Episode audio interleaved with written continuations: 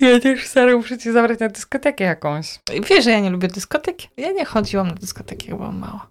Duża. I taka nastoletnia. Ja nie lubiłam tam się pocić. Drill, O, impreza to już rodzinna. bardziej. Grilla sobie rozpalić nad Wisłą, posiedzieć. Browara wypić. Nad Wisłą. Nie mam tutaj takiej atrakcji. Nad Białką może być? Musi być Wisła, czy nad Białką może być? Pytam. Może być białka. Parczewska? Tutaj nie mam takich. Rzeka Białka przez Radzeń płynie. A, to ja nie wiedziałam, że macie rzekę. Cześć, tu Ania i Zosia. Wspólnie tworzymy Akademię Płodności. Miejsce, w którym towarzyszymy Wam podczas starań. Witamy Was w kolejnym podcaście. Wita Was Ania. Witam Was Zosin. Po prostu za, zaproszę sobie odsłuchać nasze podcasty, ale chyba zawsze jest tak, że witamy Was w kolejnym podcaście. Tak?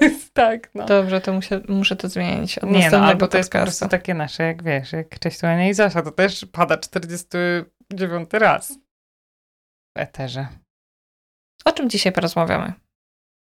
Dzisiaj sobie wymyśliłyśmy taki temat, yy, który nazwałyśmy Niepłodność zaskoczyła mnie tym, że trzy kropeczki. Tutaj każda może dodać swoje i powiemy wam o takich rzeczach, które przyszły nam do głowy, yy, o których nie myślałyśmy w ogóle, jakby zaczynając tą drogę, zdając sobie sprawę z tego, że może być problem. Nie zakładałyśmy w ogóle, że może być problem z tym konkretnym, o czym będziemy mówić. Yy, zaczynasz pierwsza od tego, czym, czym zaskoczyła Cię niepłodność? Mm, jasne, dużo mam w ogóle tych podpunktów, ale postaram się streścić. Zaskoczyła mnie tym na przykład, że boli.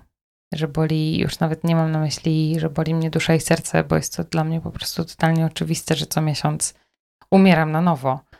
Yy, Ale zaskoczyło mnie tym, że to cholernie boli, jeśli chodzi o w ogóle jakby cały proces yy, diagnostyczny na przykład, te rzeczy, które musisz się poddać, że to jest po prostu nieprzyjemne fizycznie i również bolesne. Niektóre badania są bolesne, że to jest takie, nie, że nie wiem, idziesz, bo chorujesz na, na coś tam i pan doktor ci zagląda do gardła i po prostu ogląda i mówi, że coś tam.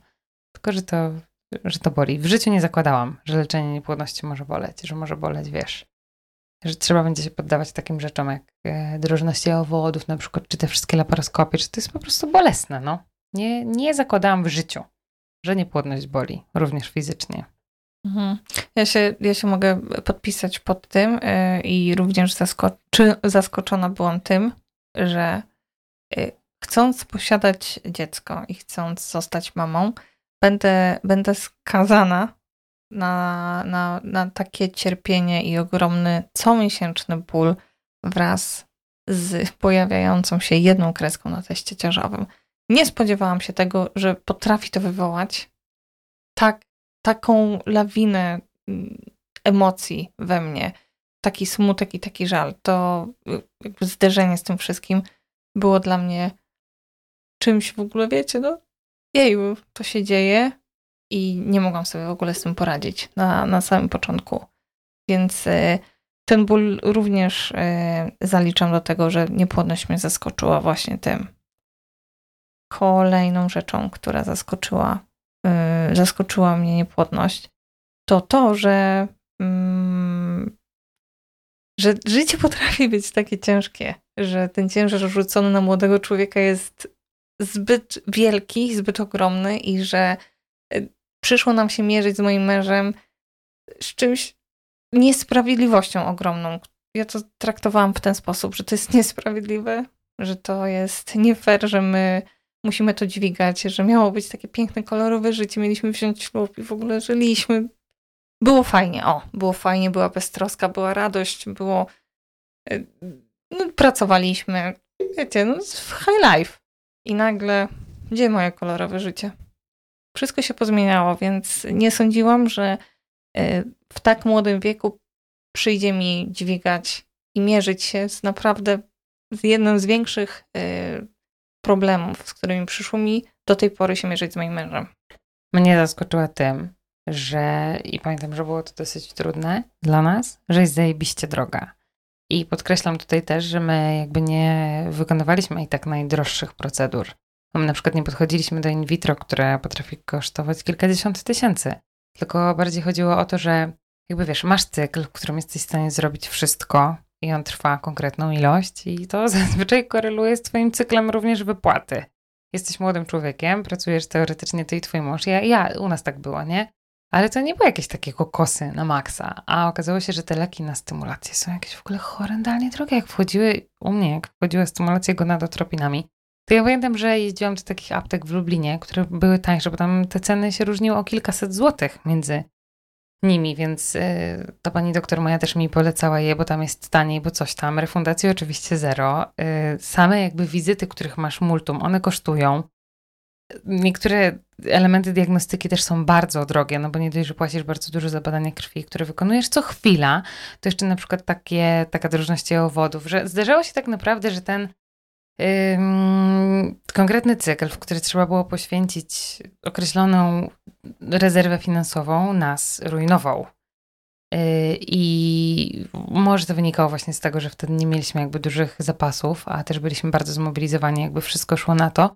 Ale pamiętam, że to było takie kurde, że jeszcze to mnie stresowało dodatkowo, że jakby nie tylko to, czy tam sobie wszystko urośnie tak jak na, należy, czy się uda, tylko czy nam po prostu starczy kasy na to. A gdyby wchodziła w grę jakaś taka większa, większe jakieś y, coś, na co trzeba po prostu włożyć większą sumę pieniędzy, to pewnie wchodziłyby w grę jakieś pożyczki, bo po prostu my nie mieliśmy takich rezerw finansowych, które mogły nam pozwolić na to, żeby sobie, nie wiem, na luzie podejść do in vitro, bo mamy odłożoną taką kasę, nie? Więc to też pamiętam, że mnie to zaskoczyło i że to było na maksa stresujące dodatkowo, że ja jeszcze nie mam takiego komfortu w głowie, że wiesz, gdzie jest moje NFZ? Dlaczego ja muszę za to wszystko płacić? Tak? Jestem chora, płacę składki, panie, ratuj, a tu nie ma, no nie ma. I to było takie rozżalenie, rozgoryczenie, no i wielkie zaskoczenie, że to jest takie drogie i że jak nie masz, no to idź sobie płakać w kąciku. To prawda, u nas też szła na, w pewnym już momencie, jak wchodziły go na tropiny, to kurczaki za głowę się łapałam, jak przyszło mi do płacenia za nie, plus opłaty za wizyty, monitoringi, inseminacje. Mm, horrendalne pieniądze, powiedziałabym trasa do lekarza, to, że musisz wziąć w pracy wtedy wolne, to wszystko jakby generowało to, że nie zarabiasz wtedy, no i że dodatkowo jeszcze musisz za coś tam płacić. No tak, ja zamykałam, prowadziliśmy wtedy z moim mężem y, taki sklepik i ja musiałam go zamknąć, bo jakby byłam w nim sama, a cyrklowałam sobie tak wizyty, żeby o ósmej być w Warszawie jako to pierwsza pacjentka, wejść, wrócić do, do Siedlec, gdzie trasa zajmowała półtorej godziny i y, właśnie po to, żeby cokolwiek zarobić, i nie brać pracownika, bo jakby na samym początku to wiadomo, że się jest samemu. E, tak, to ja również się podpisuję pod tą e, pod tą e, kropeczką. Mnie zaskoczyło również to, że człowiek jest taki samotny w tej niepłodności. I samotny jest ze względu na to, że nie miałam osób starających się o dziecko wśród swoich bliskich, bo jako pierwsza też zaczęłam proces, nazwijmy to starań, jako pierwsza proces. E, jako pierwsza młodo wyszłam za mąż e, i jakby oczywistością były te starania w międzyczasie. E, to, co chcę powiedzieć, samotność również jako zamknięcie się w domu, izolowanie się od ludzi, potrzeba tego i niechęć do, do spotkań. I to, że w pewnym momencie byłam sama, nawet bez mojego męża, że to się działo wszystko. My rozmawialiśmy już o tym w podcastach małżeńskich i podcastach, e, z, w których e, uczestniczył jako gość, e, że w końcu zostałam sama z tym wszystkim, że raz, że nie rozumiałam, co się ze mną dzieje i ja nie potrafiłam usłyszeć od kogoś innego, że on też to czuje i właśnie poczuć się przez chwilę zrozumianym, tylko byłam sama ze swoimi myślami, z tym ogromnym żalem, smutkiem, bólem ta samotność bardzo mi doskwierała. I to mnie zaskoczyło, że ja, pomimo, że nie mam problemu z nawiązywaniem relacji i wydawało mi się tak, że jestem sama z tym wszystkim. Samotny człowiek z tą jedną kreską, z tym wielkim bólem, z tym, czy znowu się uda. I też moi osoby, które się otaczałam, oni nie bardzo też rozumiały to, co się dzieje ze mną, bo no, były na innym etapie, powiedzmy, życia, więc o co ci chodzi, Aniu, w ogóle? Jakie starania? No przecież to jest takie proste. No właśnie, nie było takie proste, więc samotność, ty mnie zaskoczyła. Mm, a ja byłam bardzo zaskoczona tym, że z takiej Zosi, która ma ze sobą okejkę, lubi się. Ogólnie trzyma ze sobą sztamę i uważa się za spoko kumpelę swoją. Y, coraz częściej zaczęłam wchodzić w takie rejony, w których y, się nie lubiłam po prostu. I mam na myśli to, że miałam jakby do siebie żal o to, że moje reakcje są takie, których nie znam i jakby kim ty jesteś laska, czy ja naprawdę z tobą żyję? Te dwadzieścia kilka lat na świecie, skoro tak bardzo odbiegasz od tej osoby, którą się dałaś poznać przez ten cały czas, jak i to, że jakby nie spełniam sama swoich yy, oczekiwań wobec siebie. Czyli skoro zakładałeś, że zawsze będziesz mamą, to jakby jak, jak bardzo ułomna jesteś, skoro nie jesteś w stanie sobie tego dać swojemu mężowi, nie? Więc coraz częściej zdarzało mi się uciekać właśnie w takie rejony nielubienia Zosi, których wcześniej nie było, nie? One były jakieś takie małe, takie naturalne, powiedziałabym, takie kompleksowe, które miewa każda z nas, a te były takie, no już głębsze, takie, w których naprawdę nie lubiłam tej Zosi i tak nie miałam z, się okej okay z nią, z tą moją wewnętrzną Zosią i to było dla mnie takie, kurde, że w sumie żadna inna sytuacja nie, nie wygenerowała we mnie takich myśli w stosunku do samej siebie, że tak jakby sama siebie neguje. To było dziwne. Ja pod twoje, twoje zaskoczenie płodnością podpinam jeszcze taki podpunkcik mały o poczucie wstydu, że mi było wstyd przed... Yy, mi było wstyd, właściwie nawet nie wiem przed kim, bo teraz wydaje mi się to irracjonalne, tak? Ale wymyśliłam sobie wstyd przed światem i przed bliskimi ludźmi, że my nie mamy dziecka. Że to leży we mnie, że to że to ja, że to ja zawiniłam coś, że to ja nie mam tych owulacji i poczucie, poczucie wstydu. Co wiązało się oczywiście z niskim poczuciem własnej wartości, oczywiście, bo ono też występowało, ale zaskoczyło mnie tym, że, że można się tego wstydzić, że mamy problem i niepotrafieniem rozmawiać o tym otwarcie z innymi ludźmi, e, a, a natomiast z ogromnym poczuciem wstydu. Mój kolejny punkt jest taki że jakby się wstydziłam, że to było, że to było zaskakujące dla mnie, że jakbym chorowała na cokolwiek innego prawdopodobnie, to nie miałabym oporu, żeby powiedzieć o tym, nie wiem, sąsiadce, teściowej, nie wiem komu, matko, no spotkanej koleżance babci na ulicy, nie?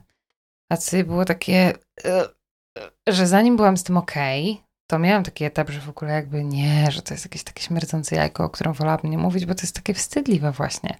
To minęło później, dopiero jak zrobiłam taki, wiesz, coming out mój, to było mi z tym ok, ale zanim, no to to było wstydliwe dla mnie bardzo. Jakiś taki rejon mojego życia, tak bardzo intymny i tak, tak specyficzna ta niepłodność, że, że się wstydziłam.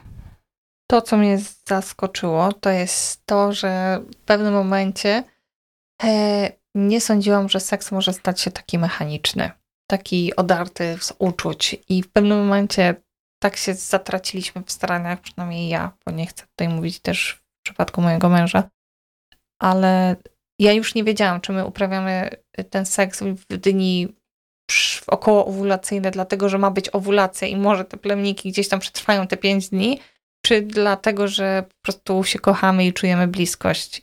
Nie potrafiłam już w pewnym momencie, to już się tak zatarła ta granica, że ja nawet nie pamiętałam, jak było normalnie, tak jak, jak było kiedyś, jak, jak to jest y, czerpać z tego radość, a nie mieć z tyłu głowy, że tak, zawsze są starania i trzeba, więc czy to było wcześniej, później, zawsze było podyktowane z tyłu głowy tym, że, że tak trzeba, że tak ma być, że tak, że tak lepiej i wycyrklować, aby tylko nie robić dłuższych przerw, bo przecież to może być, y, no po to się staramy, po to wydajemy te horrendalne pieniądze, aby wykorzystać szansę. Więc, y, więc to mnie zdziwiło, że można y, z takiego bardzo, nazwijmy to, romantycznego życia z moim mężem przejść w tryb mechaniczny, którego no to było, powiedziałabym, strasznie obciążające. Jak jesteśmy w temacie relacji i nawiązujemy do, do mężów, to mnie to zaskoczyło wtedy, ale w ogóle zaskakuje mnie to jakby na przestrzeni lat, mimo że już minęło tyle czasu.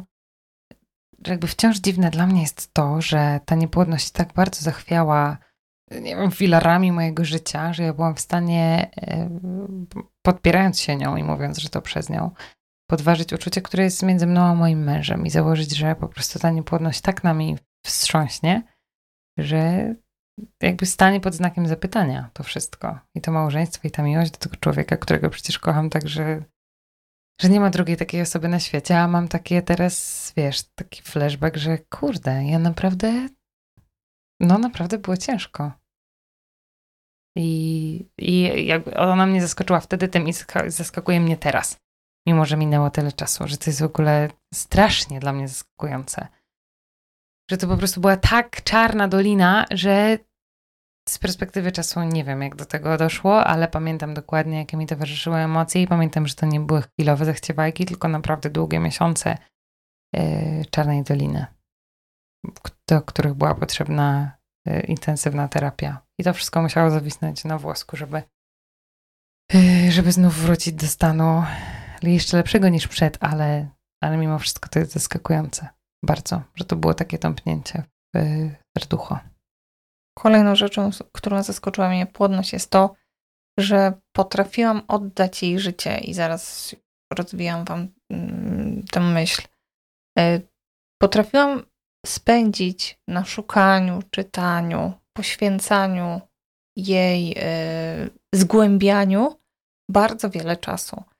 Właściwie powiedziałabym, że e, większość na początku, większość czasu spędzałam na czytaniu o niepłodności, o PCOS, o, o spędzaniu czas, no, spędzaniu większości czasu na forach, czytania, na czytaniu tych for, for internetowych, dobrze to odmieniłam? Więc oddawałam jej całe życie, a do tego w międzyczasie, jeżeli zdarzało się tak, że ja nie mogłam czytać o niej, zgłębiać i jakby być w internecie, to Cały czas o tym myślałam. Zasypiałam z myślą o staraniach i o mierzeniu temperatury. Wstawałam, mierzyłam temperaturę. Każde mam wrażenie, że każda moja aktywność w życiu była podyktowana właśnie niepłodności. Wracam do domu, bo coś jest właśnie związane ze staraniami.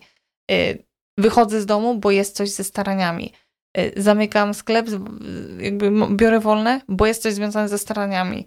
Y, umawiam się z moim mężem, bo jest, bo są starania całe życie podyktowane, oddane niepłodności. Tam nie było mnie. Na początku, później.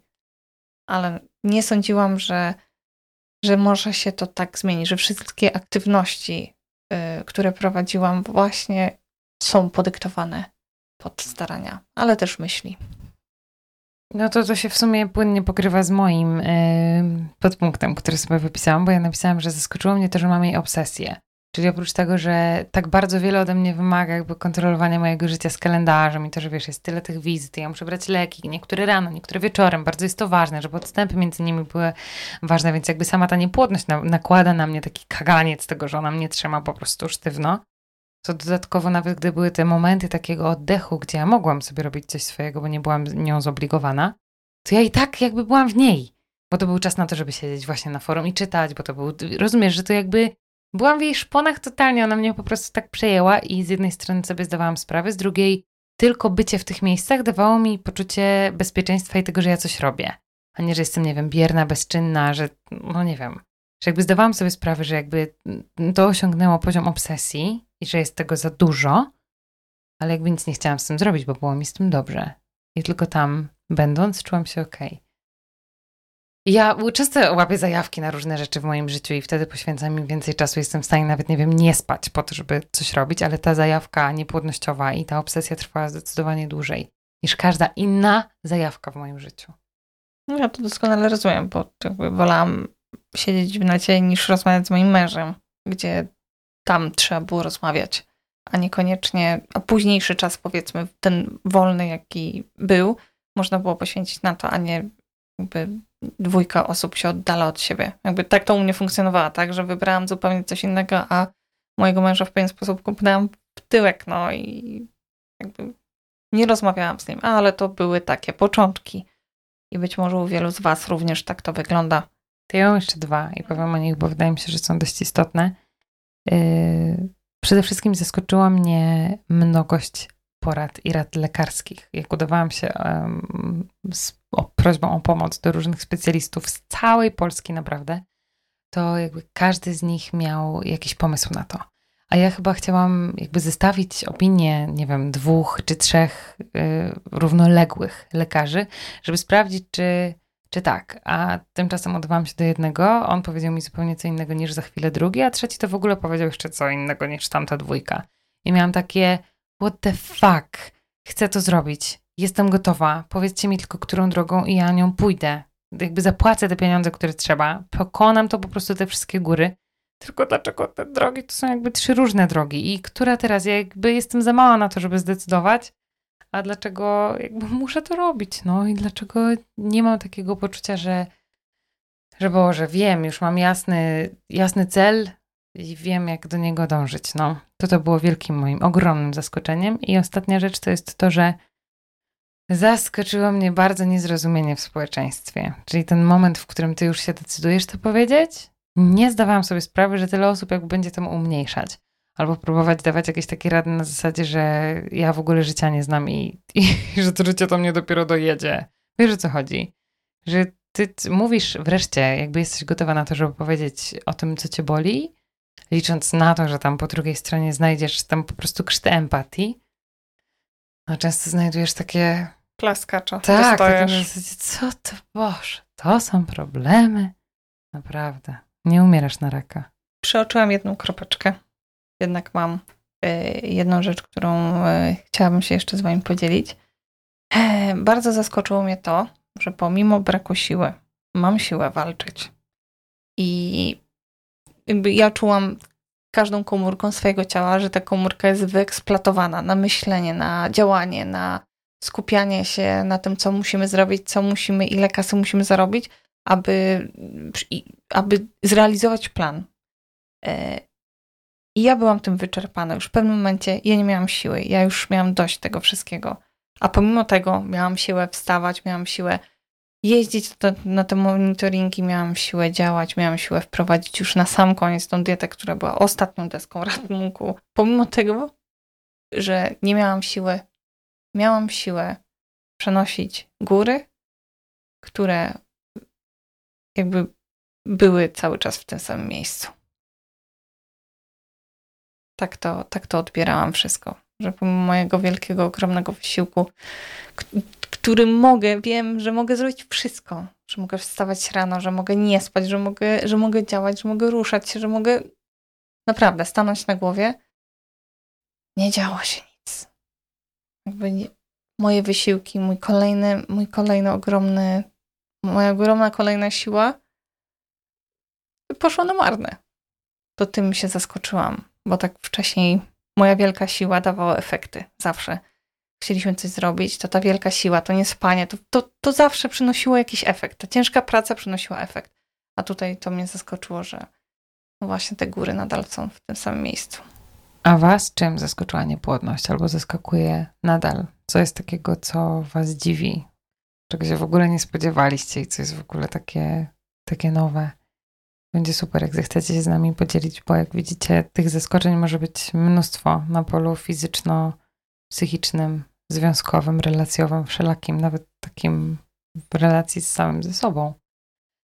Pewnie są takie rzeczy, których się nie spodziewaliście na początku tej drogi, kiedy już wiedzieliście, że ta niepłodność Was dotyczy, ale zupełnie nie mieliście pojęcia, jak to dalej będzie. Czym były te tygodnie, miesiące, a może lata zaskoczeń. Dziękuję za wysłuchanie tego podcastu. Czekamy na wiadomości od Was. Będzie nam szalenie miło, jak zechcecie się nimi podzielić, Waszymi myślami i tym, co w Waszych sercach. Do usłyszenia.